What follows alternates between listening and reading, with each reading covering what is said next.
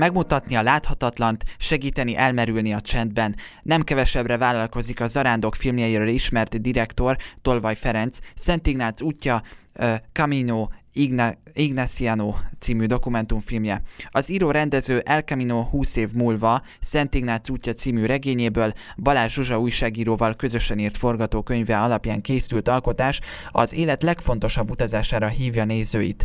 Egy utazásra saját magunk mély megismerése és megértése felé. A Szent Ignác útja gondolatébresztő külső és belső utazás, mely az élet igazi kalandját, az útkeresést és önmagunk megtalálásának lehetőségét kínálja. A spanyolországi történelmi helyszíneken forgatott 90 perces dokumentumfilm közelről személyes hangvételű elbeszéléssel érzékenyen mutatja be, hogyan válik egy zarándoklat életváltoztató úttá. A vonalban pedig most itt van velem a film rendezője Tolvaj Ferenc, akit rögvest a alkotásról fogok kérdezni. Jó reggelt kívánok, üdvözlöm! Jó reggelt, jó reggelt Budapest! Azt írják ugye itt a beharangozóban, hogy, a, hogy dokumentumfilmről van szó, és arra kérném, hogy mondjál nekünk egy picit a hallgatóknak, akik még nem igazán tudják, a, hogy mi a tartalma ennek a filmnek, vagy mi, mi, mit közelít meg, hogy kiknek a zarándok útját dokumentálták tulajdonképpen. Igen, a dokumentumfilm klasszikus értelemben egy úti film, de már 1926-ban Flaherty nevű rendező, zseni, megalkotta végül is azt a műfajt, amit docu-fictionnek nevezzük ma, uh-huh. uh, a Naoma című, Naoma című filmével, és ebben a, a, az irányba haladok én is a Szent Ignác útjával, uh-huh amelyik négy fiatal zarándok lelki gyakorlatát mutatja be, egy eh, spanyol jezsuita lelkivezető José Luis Iriberi atya kíséretében. Ez egy eh, lelki gyakorlatos film, úgymond, összekapcsolva a meneteléssel, gyaloglással, de itt nem a gyalogláson, nem a meneteléssel van a hangsúly ebben a filmben, hanem a lélek fejlődését mutatjuk be. Ahogy a bevezetőjébe is nagyon szépen megfogalmazta, eh, azt mutatjuk be, ami lehetetlen, hiszen a lélek fejlődését nagyon nehéz láttatni, de úgy érzem, hogy sikerült.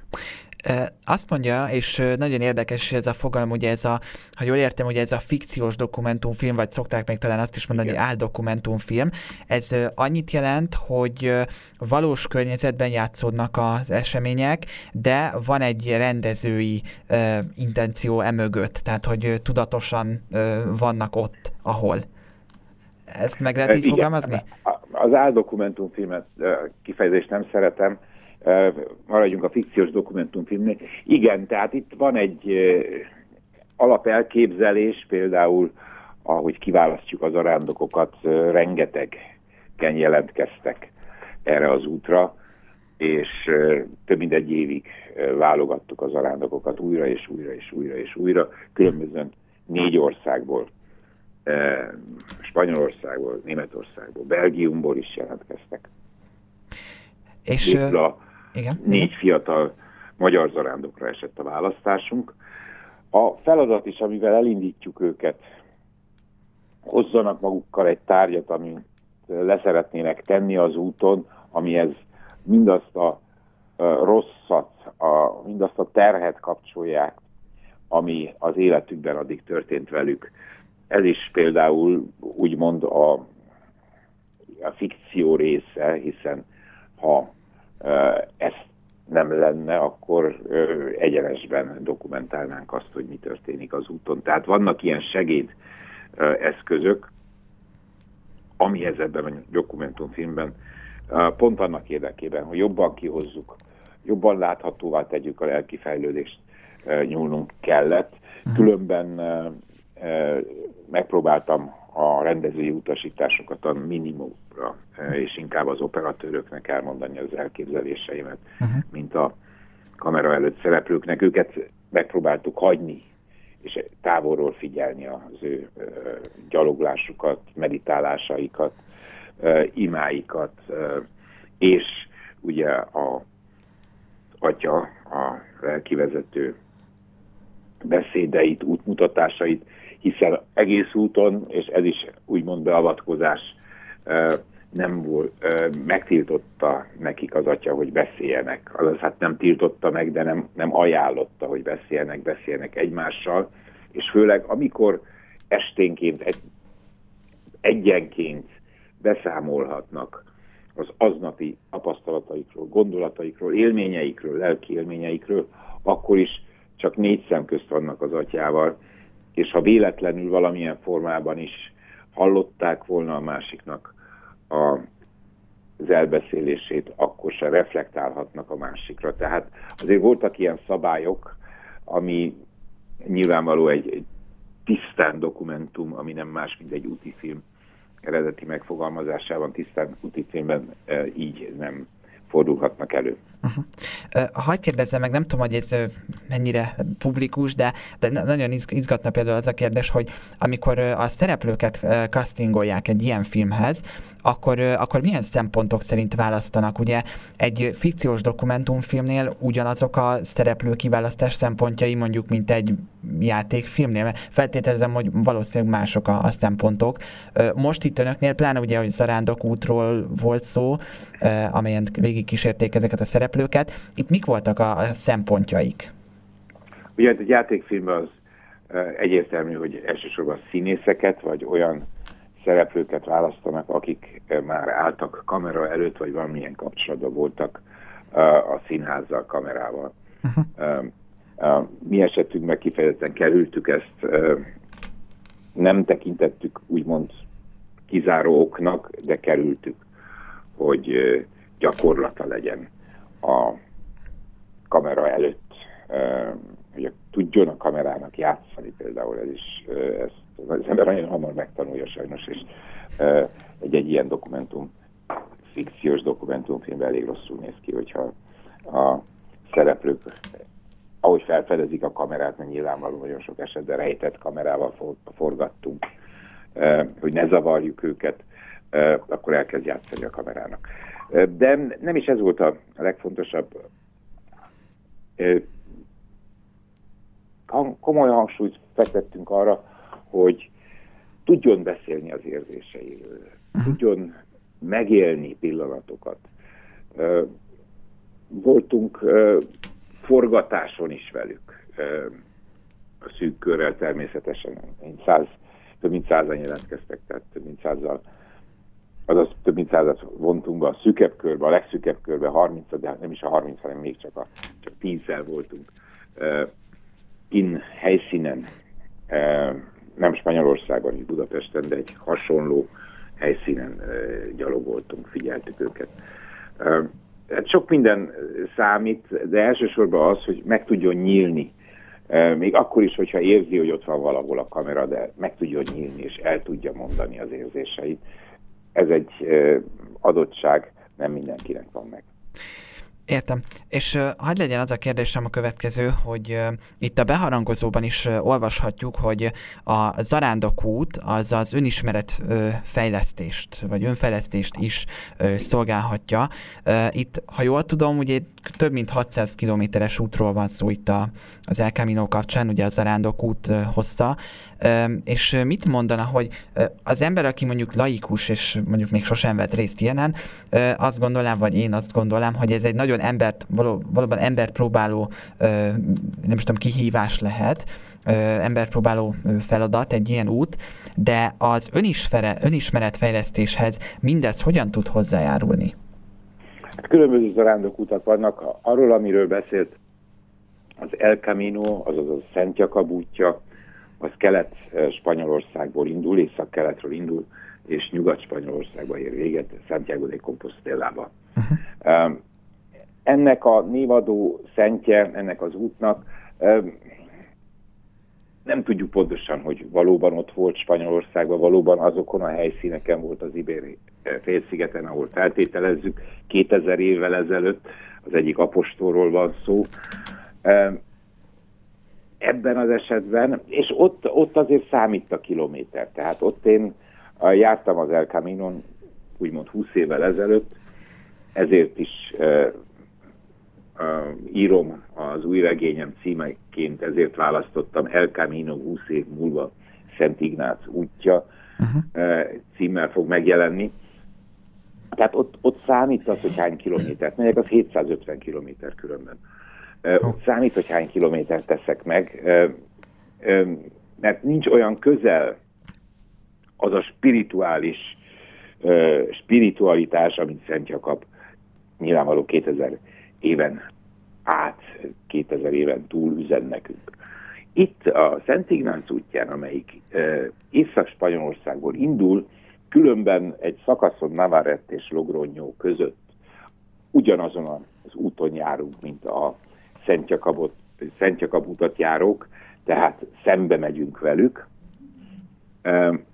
majd lemegy délre, azaz hát akkor is észak-kelet Spanyolország mediterrán csücskében érkezünk meg. Tehát ezen az úton viszont nagyon közel van már a névadó Szent Ignác. Uh-huh. Hiszen 500 évvel ezelőtt pont ez a lovag indult el ezen az úton, és tért meg. Vált szenté, úgymond. Tehát őt már sokkal jobban ismerjük, sokkal több dokumentum van róla, annál is inkább, hogy később ő alapította ugye a jezsuita rendet, Jézus társaságát. E, tehát jobban, sokkal jobban ismerjük, úgymond e, korunkbéli, e, még akkor is, hogyha 500 év egy elég hosszú idő. De Szent Jakabhoz képest mindenképpen sokkal közelebb áll hozzánk, azáltal, hogy sokkal több mindent tudunk róla. Uh-huh. Tehát ott valóban azokat a ö, falakat, azokat a, az utcákat, azokat a templombelsőket és külsőket látjuk. Nyilvánvaló nem csak azt látnánk, de a filmben ö, megpróbáltuk az arándokokat pont azokon a helyszíneken felvenni, ahol egykor is ö, ugyan, amelyek egykor is ugyanúgy néztek ki, és Szent Ignác is látta ezeket a helyszíneket. Uh-huh. Tehát az arándokok itt egy hídon mennek át 500 év bet próbál áthidalni ez a film, és én úgy érzem, hogy azáltal, hogy nincsenek autók, nincsenek közlekedési táblák, nincsenek emberek, csak az arándokok mozognak ezekben a 16.-17. századi festményekben. Ezáltal sokkal közelebb hozzuk azt a kort, amiben Szent Ignác ezt az utat megjárta, uh-huh. és ezáltal sokkal spiritualisabbá tesszük azt hiszem a nézők számára is és akkor, az utat. Igen, igen, és akkor picit megragadnék ennél azt volna, amit mondott, ez a spiritualitás. Szól-e ez a film a nem vallásos nézőknek is? Mindenkinek szól, aki meg szeretné változtatni az életét, aki útkeresésben van, útkeresésbe indul, ez felekezettől függetlenül, hittől és felekezettől függetlenül. Gondolom nagyon sokan vagyunk így, különösen most a pandémia korában, amikor rá kellett döbbennünk, hogy az életünk úgy, ahogy eddig volt, valószínű soha se lesz, és meg kell változtatnunk a hozzáállásunkat, meg kell változtatnunk talán a hétköznapjainkat is ahhoz, hogy egy kiteljesedett, kiteljesedett életet, na végre kimondtam, életet élhessünk. Mind a mellett, hogy a valószínű a járvány, a vírus fenyegetése azért nagyon sokáig fejünk fölött ott fog riaszgatni mindannyiunkat. Így van, ez a pandémia most abszolút, most már mondhatjuk, hogy az elmúlt egy évünket hát nagyban meghatározta. A filmforgatást hogyan határozta meg a pandémia? pandémia ne, hogyan nehezítette adott esetben, nehezítette a munkájukat, vagy, vagy ezért tudtak haladni a, akár a forgatással? Soha se szabad arról beszélni, hogy milyen nehéz volt a forgatás, hanem mindig azt kell mutatni, hogy hogy mit sikerült megvalósítanunk abból a lehetőségtárból, és a nézők se fogják kérdezni, hogy milyen nehéz volt. Hát itt egy ilyen rádióinterjú kapcsán nyilvánvaló el lehet mondani, hogy szinte lehetetlen forgatni. 40 fokban maszkkal az ember száján, az operatőröket nagyon sajnáltam, hiszen azért 8-10 kilós kamera van a vállán, nem egy-két percig, hanem fél óráig, több mint egy óráig kell szaladgálniuk egy-egy kamerával.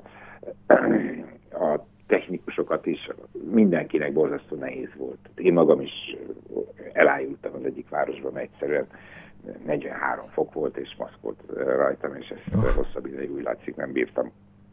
De Igen. ettől függetlenül az, hogy, hogy hát nyilvánvalóan zárnunk kellett azért a városokat, tehát hogy ne jöjjenek be a járókelők a képbe. Nem csak azért, mert ugye maszkos járókelők a képbe az egy másik üzenet, nyilvánvaló, és más látvány is. Elveszteni ez a 16. századi, 17. századi festmény a hangulatát, hogyha megjelennének maszkos emberek, megjelennek autók vagy húzalok a képbe. Tehát zárnunk kellett a városokat, de könnyebb volt zárni nyilvánvaló, mert például mikor Zaragózába forgattunk, akkor épp kiárási tilalom volt ott, és a rendőrséggel is elég sokáig kellett vitatkoznunk, hogy nekünk már pedig engedélyünk van erre. Hát akkor... Voltak, ahol nagyon kedvesek voltak az emberek, megértőek voltak, például Monszerátban gyönyörű képeket tudtunk felvenni.